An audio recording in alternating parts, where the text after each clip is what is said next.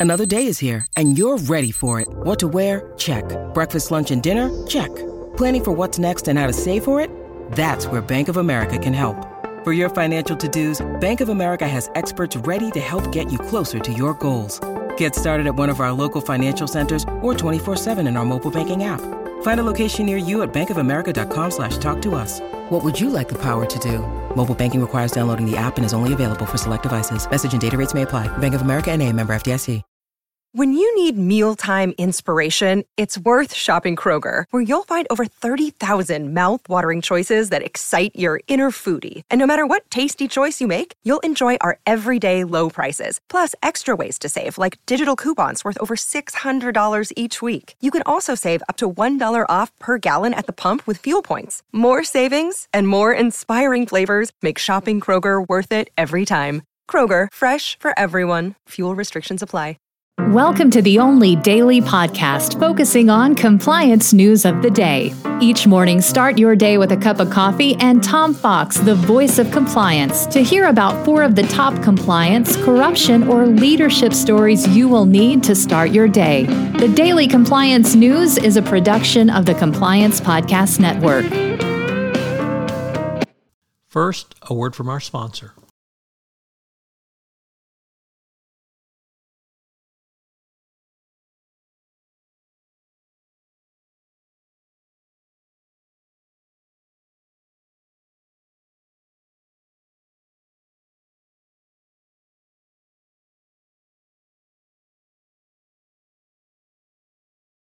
The daily compliance news for January 18, 2022, the All Wall Street Journal edition.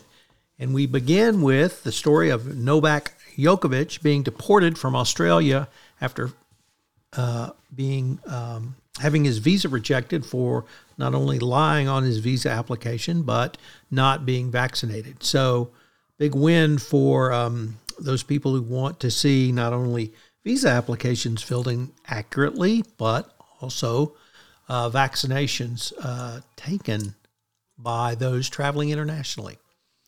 Next up, uh, also COVID related, a little more serious, as Credit Suisse's uh, chairman of the board of directors was pushed out over his COVID 19 rules breach.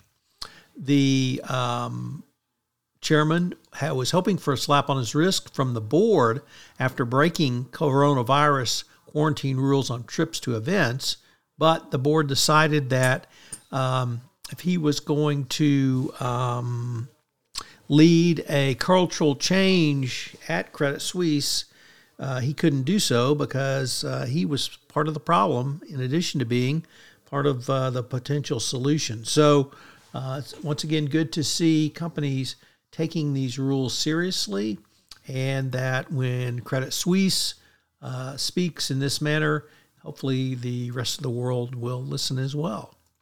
Uh, next up, moving over to the United States, Activision Blizzard pushes out dozens of employees over workplace misconduct.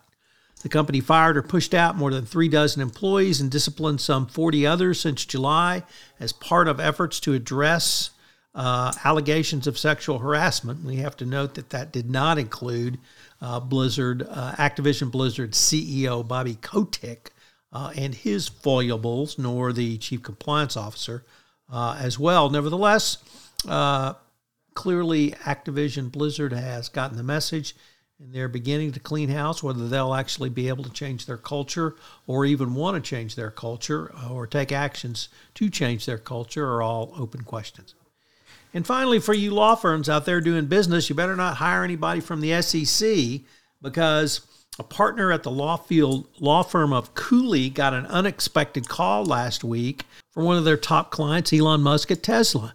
And what did Mr. Musk and Tesla want? Well, they wanted uh, Cooley to fire a new hire who came over from the SEC because the um, this person hired for their SEC expertise, not working on any Tesla matters, uh, had apparently offended Musk when the SEC was investigating this. So I'd like you to think about that for a moment. You have a thousand person plus firm, and now you have clients telling you who you can and you cannot hire.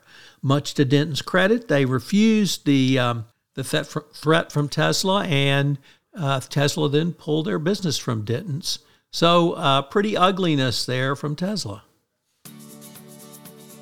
The Daily Compliance News is a production of the Compliance Podcast Network and a proud member of C Suite Radio. Thanks so much for listening. I hope you'll join me again tomorrow.